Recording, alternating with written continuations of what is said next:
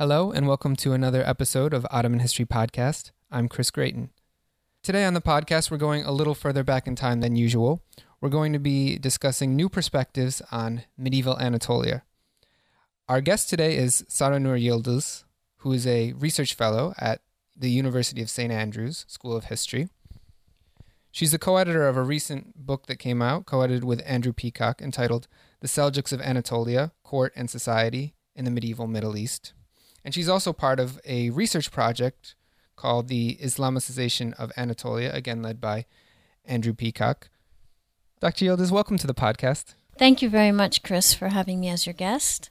So, as we've already understood from her CV a little bit, Dr. Sara Nur Yildiz is a historian of medieval Anatolia. That includes the Seljuk period, that includes a period uh, of Mongols, that also includes the early Ottoman period. And our discussion today will actually be framed around the question of why are we referring to this place called medieval Anatolia? For those who are familiar with European historiography, they might know that there's some debate over the term medieval, and this is no less true in the context of the Islamic world. So, to start off the conversation, Dr. Yildiz, you do consider yourself a historian of medieval Anatolia. Why don't you let us know or explain for us why you like the term medieval for the period you study, what it refers to, and why it's better than some of the alternatives? Yes, that's a good way to begin this discussion, Chris. Well, primarily, this period has been referred to as pre Ottoman, and you're probably familiar with the uh, book by Claude Cahen called Pre Ottoman Turkey, which has set, I think, the standard for how we refer to this period. And, and I object actually to calling this period pre Ottoman for a lot of reasons. So the question is what do we call this period, which encompasses you know, the Seljuks, Mongols, the Beyliks or principalities, mm-hmm. even the Ottomans. Of course, the reason why we object to using the term pre Ottoman is because it assumes that what's of importance is that the Ottomans come after. And this is basically a period which prefaces the rise of the Ottoman Empire. So, this, this is a very teleological view of history. And it, it, it kind of uh, it hierarchizes history in a sense by making it sort of as a kind of a you know a less important period but only important because it does come before the Ottomans and when you actually approach this period with that perspective well you ha- you can't truly I think um, do the period justice. And we actually see that scholarship on uh, medieval Anatolia, primarily in the Turkish context, it, it's problematic because Seljuk, especially Seljuk history, has been seen primarily as in a period which is important for the Turkicization of Anatolia. Mm-hmm. The Seljuks, in a sense, represent, you know, the establishment of the Turkish Vatan, uh-huh. nation, and so for these historians, the, the, the most relevant part of that period is, of course, uh, a Turkish, quote unquote, Turkish dynasty, the migration of, of, of peoples from yeah. um, further east, from Central Asia, from Iran. And this is the relevance of the period and all of this other stuff that makes up the socio political world is sort of falls by the wayside. The Seljuk period has been studied by Turkish scholars primarily to understand the so called Turkicization of Anatolia by the, the Seljuks. It's, it's sort of the, the story of the rise of the Turkish state, which then, you know, ultimately, uh, you know, finds its final destiny in the Turkish Republic.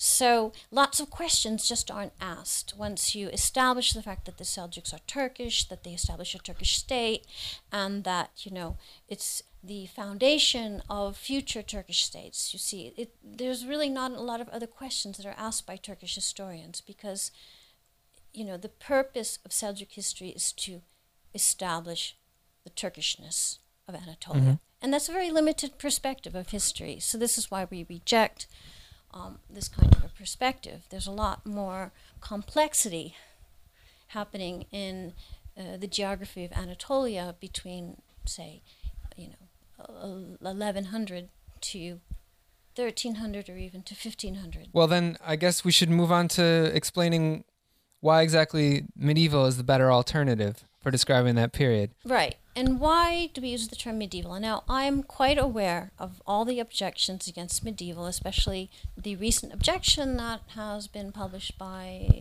Daniel Varisco um, on the use of medieval for the Islamic world, that it's Eurocentric, etc., etc. And, you know, the alternative he proposes, of course, being caliphal, uh, which, of course, doesn't, for obvious reasons, work for a geography as well as for a time period which there is no caliph. so, um, so uh, the question is then, like, how do we remove these teleological labels such as pre-Ottoman, and then how do we, you know, what do we substitute them with? For instance, I've thought about referring it to, say, post-Seljuk for, say, 1350 or or post Mongol. But in the sense that's another kind of yeah, teleological exactly. perspective where you're you're giving dynastic preference. And so I like the term medieval because it doesn't have any dynastic presence. You can talk about all sorts of different small polities that arise in the 14th century without having to sort of label them either, you know, this very awkward term Beylik, which doesn't really work very well in English, Mm-hmm. Um, which means principality. Sure. Um, in fact, the Ottomans were one of the many beyliks when we think about it. So to call this, you know, 1300 is when, uh, suppose, well, 1299 is, is when the Ottoman Empire is supposedly, or the Ottoman state is supposedly Mhm. founded. But I mean, that's, you know, uh, a rather bit of an absurdity.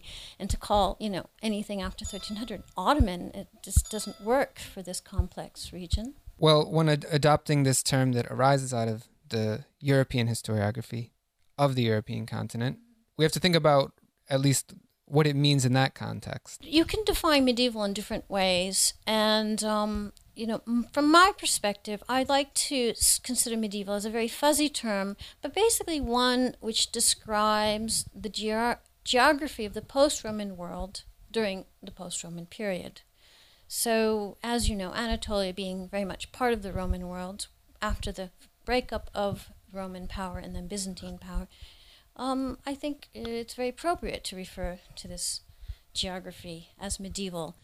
I don't think that's being at all Eurocentric in the sense that the Roman Empire was not a European phenomenon, but as much of a Middle Eastern one as it was European. Mhm. So I think if you if you take a perspective of the Roman Empire in the post Roman Empire, I think that medieval works rather well. And there are, there are things which are very similar, I think, from a structural point of view in the way that uh, polities are run in the medieval period in Anatolia or in Europe. And we're talking about smaller populations. We're talking about, compared to the Roman period, less urban, more rural. Uh, long distance trade is, is not occurring in the same way that it had been during the Roman period, and that economic change affects the entire social structures of these regions. So um, you have dynastic rule with a you know a a king or a sultan may you Mhm. have who runs a small household of el- political elite Mm-hmm.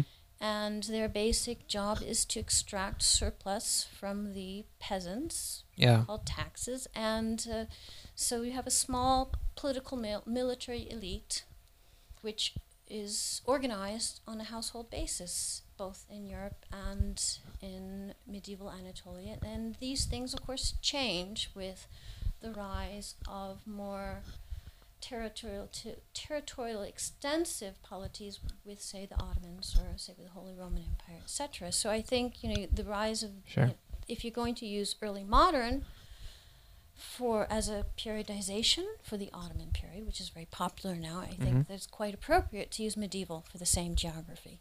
And so, in, in thinking about what this medieval actually is, you've raised a couple of points. One of them is that the the nature of the polities during this period is different. We don't have these large spaces dominated by polities that call themselves empires. Though we might refer to the Seljuk Empire as historians, the Seljuks don't necessarily claim to be that empire, right? Well, that's a good question. Like, what was the Seljuks of Anatolian Empire or not? And one could argue, well, well, of course, how do you define empire? Mm-hmm. And I would say there was a moment of empire building in Seljuk Anatolia when you have uh, Alauddin Keykubat absorb many of his neighboring polities or putting them under at least tributary rule, such as you know the, the mm-hmm. Cilician kingdom of Armenia, as well as you know the Trebizond state. So so you've got this kind of expansion under Alauddin Keykubat's time. However, in 1241, you see the last um, sort of expansion on the part mm-hmm. of the Seljuks with the conquest of Amid, today Diyarbakir. Mm-hmm. And then, then the Mongols move in, and of course, that ends any empire building um, uh, efforts on the part of the Seljuks because they, in a sense, become tributary to the Mongols. So you have a moment of empire building, and there's a sense of empire. And there's a sense of empire, of course, in the discourse all along in the Seljuk period. Just like you see the Carolingians have a sense of empire, the discourse of empire, mm-hmm. you know, they consider themselves, you know, it, it, a rebirth of the Roman Empire. So, I mean, even though they were just a tiny little polity hmm. under Charlemagne when you think about it. So in that sense, you can say they, they had moments of empire, but you know, from a modern concept of empire, of course, they kind of fall short.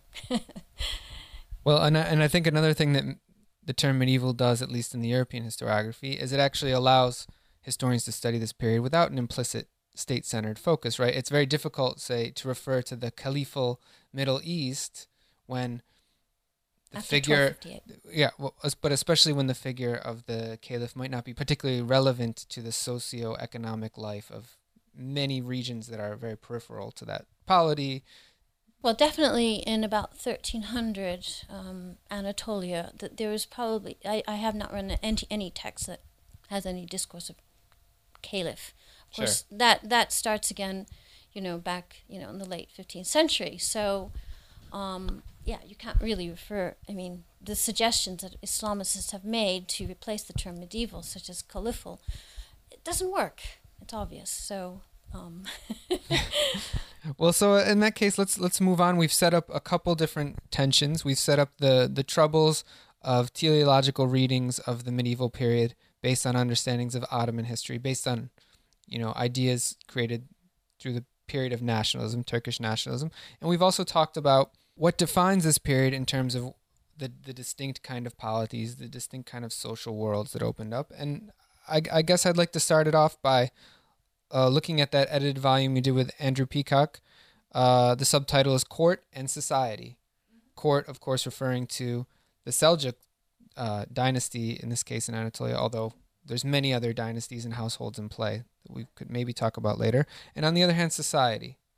So what's the relationship? How are we how are we yes. going to talk about these two things. Well, I mean, the, the reason why we wanted to bring society into that volume was that because when you look at 13th century Anatolia and you look at the Seljuk dynasty, they're actually ruling over a majority of Christians. Of course, yeah. So when you talk about Seljuk Anatolia, we tend to forget about the Christians. We, we, we think Turkish and we think Islamic but um, actually a very essential component to you know this period of history it are the Christian communities, which in some you know not all of Seljuk Anatolia I mean, not, not all of Anatolia was under Seljuk rule, but a good mm-hmm. portion mm-hmm. of it was by the mid century of the 13th century that is. Mm-hmm. and um, yet uh, we have a complexity of relations, and so we wanted to bring out that complexity of society and its relationship to the ruling dynasty.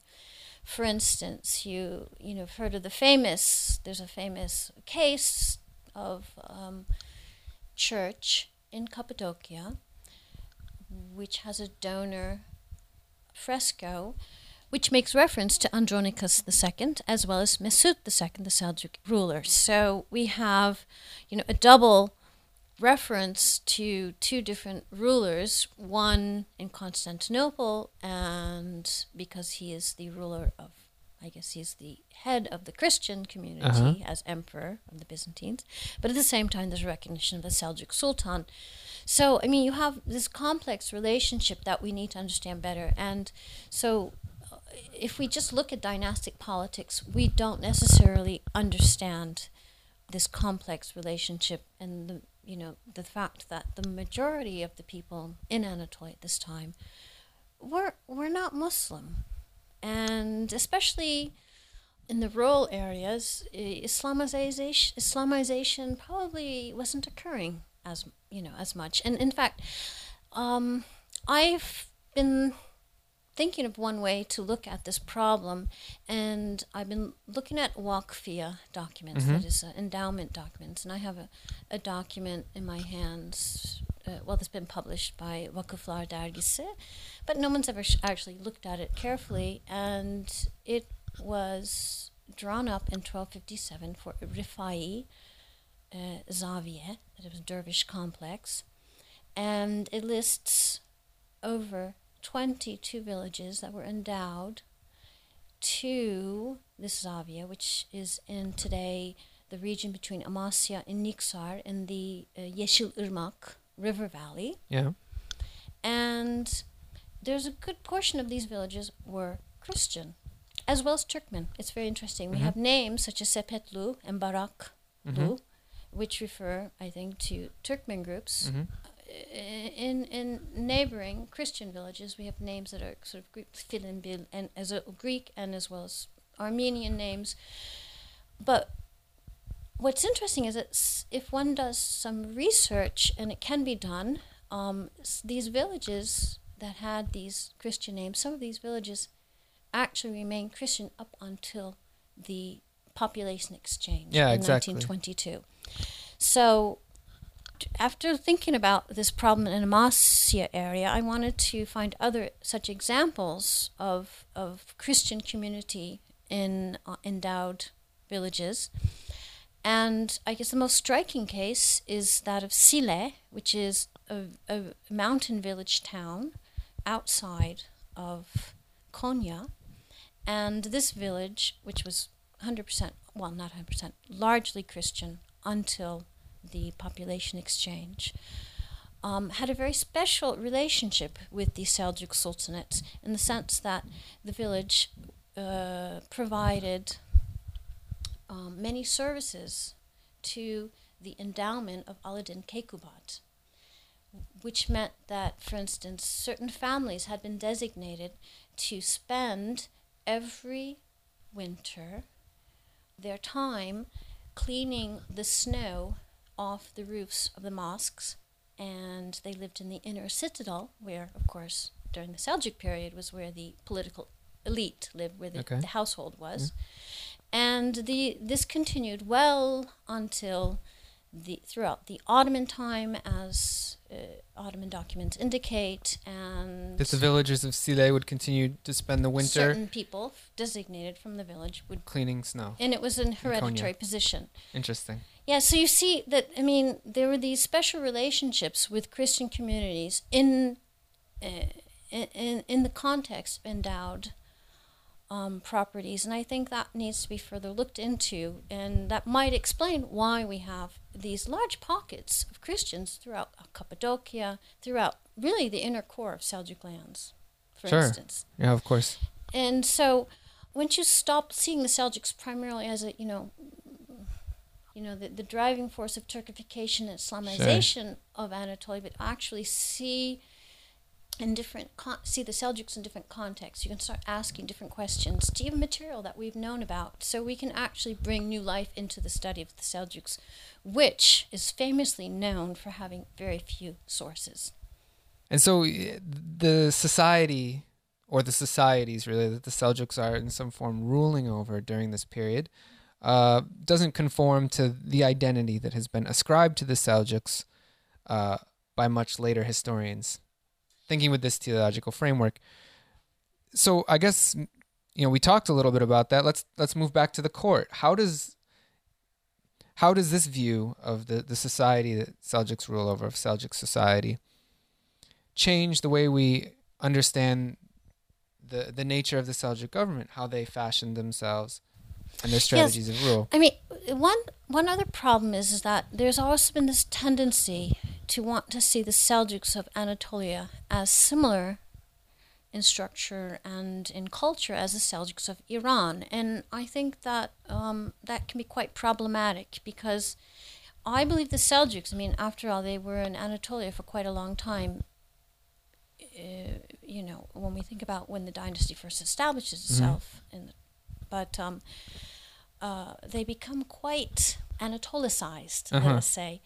Uh, I think the geographical structures, limitations, um, you know, the cultural landscape, in its sense, shapes the Seljuks of Anatolia, and they become quite well a quite diverse ruling group. I mean, when you look at who is in the households, who are the political elite. I mean, we don't have just Turks nor just Iranians either. We actually have Byzantine noblemen, we have or Christian noblemen. We have, uh, for instance, I, I wrote an article likewise about a, co- a, a descendant of the Komnenian family who becomes an important general, and his name throughout, you know, he's referred to by Ibn Bibi, the main sources, Amir Komnenos. And he is a very, very, very important figure in, in the politics of the time during Aladdin Kekubad's reign, and he was actually almost like a brother to Aladdin Kekubad. And we see, for instance, later um, with uh, Izzadin Kekos, his mother being Greek, his uncles who are Greek were dominant in his household, and in fact, they were very much uh, part of the politics of the time. So we have a very, you know, um, a mixed uh, political elite, and then add in the Georgian nobility, which enters into the Seljuk households with, for instance, Kehusro, the first of the second's marriage with Tamar, the princess of um, of Georgia. So we have uh, diverse languages and, and cultures and religions at the Seljuk court. And of course, there are there is scholarship done both by Western and uh, Turkish scholars on you know this phenomenon, you know, the existence of churches uh, in the citadels throughout the various different cities of the Seljuks, for instance. So this this kind of this aspect of the Seljuk court likewise is emphasized, I think, in the articles in that volume Mhm. that ma- you made reference to.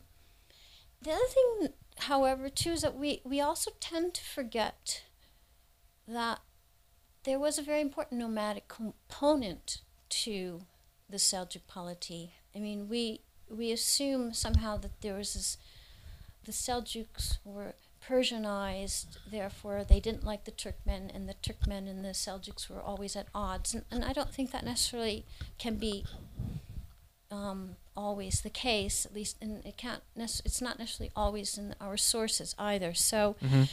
uh, we need to reevaluate all of these kinds of um, assumptions that have been brought into the field, and um, one must look at court and society sort of working in di- you know, in Mhm. you know as a dynamic rather than Right, a dialectical yeah kind dialectical of relationship. relationship exactly. Well, one of the questions I would have, I, I mean, the Seljuks are expanding onto lands, uh, mo- most of its former Byzantine lands. So, and and of course the Armenian kingdom, Cilicia, another discussion perhaps. But you mentioned vakfiyas, which are, you know, a classical kind of uh, category of property within Islamic law and Islamic polities. But uh, in terms of taxation and other types of, of property, do we see continuities there with the Byzantines? Are they bringing a new system? Like, if we want to talk about this interface of state and society, I mean, the other thing too is you must not forget the Seljuks clearly were um, um, supporters of Islamic institutions. They were not only just builders of Mhm. mosques and madrasas, but also, like you said, they they established a large number of of endowed properties, waqfis. It's it's an amazing amount of uh, endowment occurring in Anatolia in the 13th, especially during the early Mongol period. So they were very much part of the Islamic world, even if one sees this as a frontier. Uh, and they saw themselves as Muslims. However, it's interesting because Ibn Arabi, is, it's well known, Mhm. this story, he criticizes Ke- Kekos the First for um, well, uh, not being, I guess, properly Islamic in his treatment of the Zimmi or you Mhm. know the the Christian populations in the sense that the famous um, Pact of Omar wasn't implemented in Anatolia, at least when Ibn Arabi traveled in the regions. And of course, you have to remember Ibn Arabi being from Andalusia was very sensitive about Christian aggression Mm-hmm. and uh, he felt that the Christians were a bit out of hand. And of course, this you have to see this in the context of, of, of Antalya, which had um, rebelled against the Seljuks in 1214, I believe, and then in 1216 were put back under Seljuk rule. And when they had rebelled, they had taken on as their sort of, I guess, the ruler, the, the king, king of Cyprus. So, I mean, in that context, you know, Ibn Arabi was very critical of the Seljuks not being you know, Islamic enough and uh, implementing Mm-hmm. such policies towards Christian populations. However, of course, if you're an em- if you're a sultan over a primarily Christian population, it would be very difficult to implement Pact of Omar. I would think so. Um, nevertheless, I would say this this we, we don't know that much about the Islamic institutions of the Seljuk Empire because historians have only looked for what we call properly historical material, which we have very little of. And one of the things that we do in our project of Islamization of Anatolia is looking at textual remains of the period, looking at manuscripts. And actually, I have run into, for instance, a very interesting um, sort of, you know, manuscript that I, I found many, many copies, mostly from the 15th century, but of an important author from Khwarezm, Al Zahidi Al Ghazmini is his name. And he was known to have been the teacher of Edebali, who is the founder, of course, of the you know the Ottoman, the father-in-law of the founder of the Ottomans, Osman. So apparently he was a madrasa teacher in Laranda, which is the town today of Karaman, and he was there for for a while. He came from Khwarezm, and then he returned back to Khwarezm, and he Mhm. died in 1260. And he wrote basic, you know, fiqh texts, and these were things obviously that were taught in the madrasas in Seljuk Anatolia, and they basically seem to have preferred the Transoxanian interpretations of Hanafi fiqh. As And- opposed to? as opposed to say um, this idea that they well i mean they clearly weren't shafis we know that um, even though there was some room for shafi practice etc for instance aladdin Kekobad was said to have done his morning prayers in the shafi way okay. just to sort of make maybe perhaps make concessions to certain shafis in the poli- among the political lead who may have come from Damascus, etc. Um, but uh, he, I mean, there's this idea somehow that uh, pre-Ottoman, I say that in quotation, Anatolia was this place of heterodox Islam where there was no clear sense of orthodoxy hmm and that you know they weren't really good Muslims and and you know et cetera, et cetera. I mean this whole idea of, of you know Ocak, Ahmed Yashar Ocak writes a lot about you know this sort of you know so-called heterodox Islam of pre-Ottoman Anatolia. Uh-huh. And actually, you know, the textual evidence may very well point, it does seem to point to very, you know, standard Hanafi fiqh with the preference given to texts written by Transoxanians, etc. So, um, we have a lot more work to do in this uh, realm.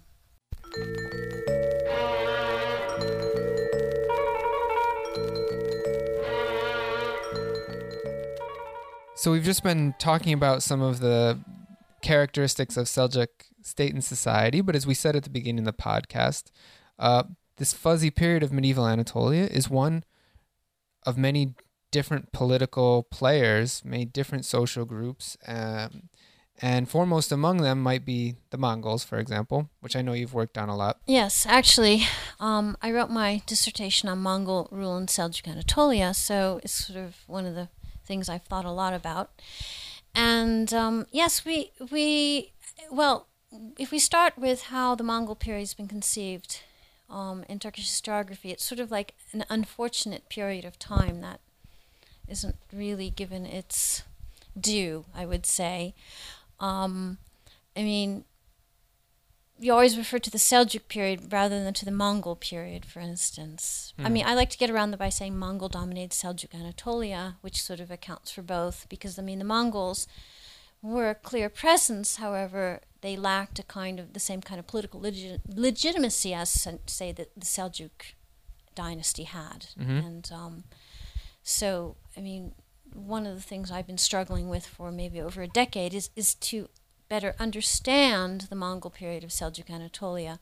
And it, it, it's basically, um, uh, we know about the Mongol period from just a handful of texts. There's not a lot of. Uh, of uh, n- information uh, sources, whatever. So it, it, it's quite a challenge. And the primary source, of course, is, is Ibn Bibi's um, history of the Seljuks. And it's written in a very difficult Persian prose and hasn't been edited.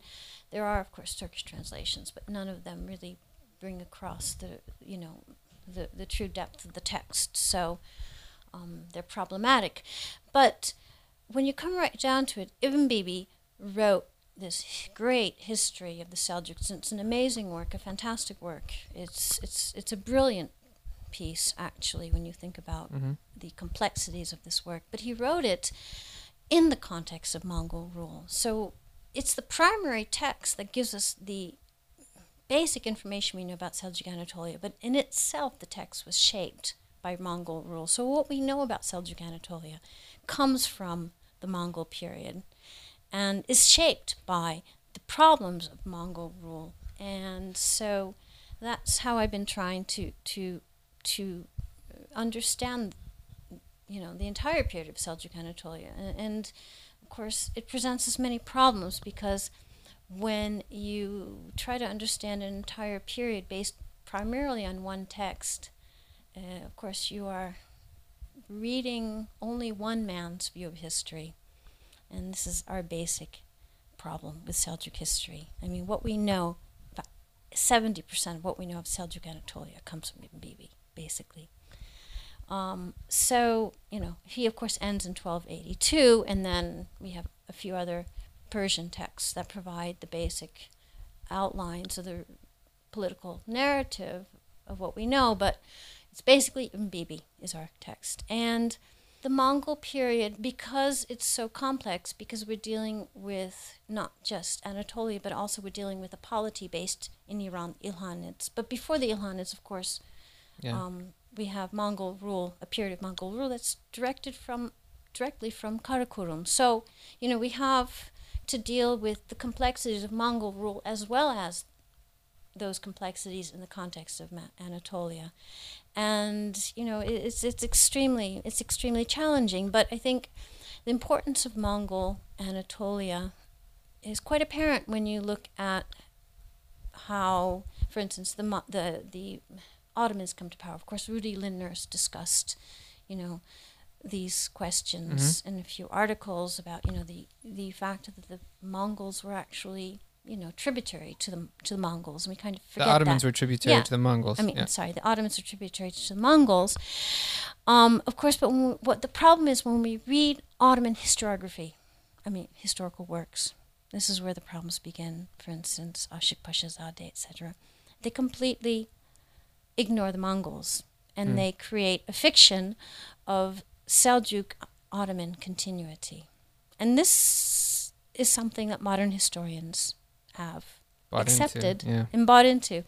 So and that um, in itself is very interesting. What type of rule they're trying to claim? Yeah. So, so we have all those 15th century, you know, Ottoman chronicle texts that you know make reference to Osman, you know, getting, you know, the investiture rule from the Seljuk ruler, Alauddin Keykubat. This you know, very fuzzy character, mm-hmm.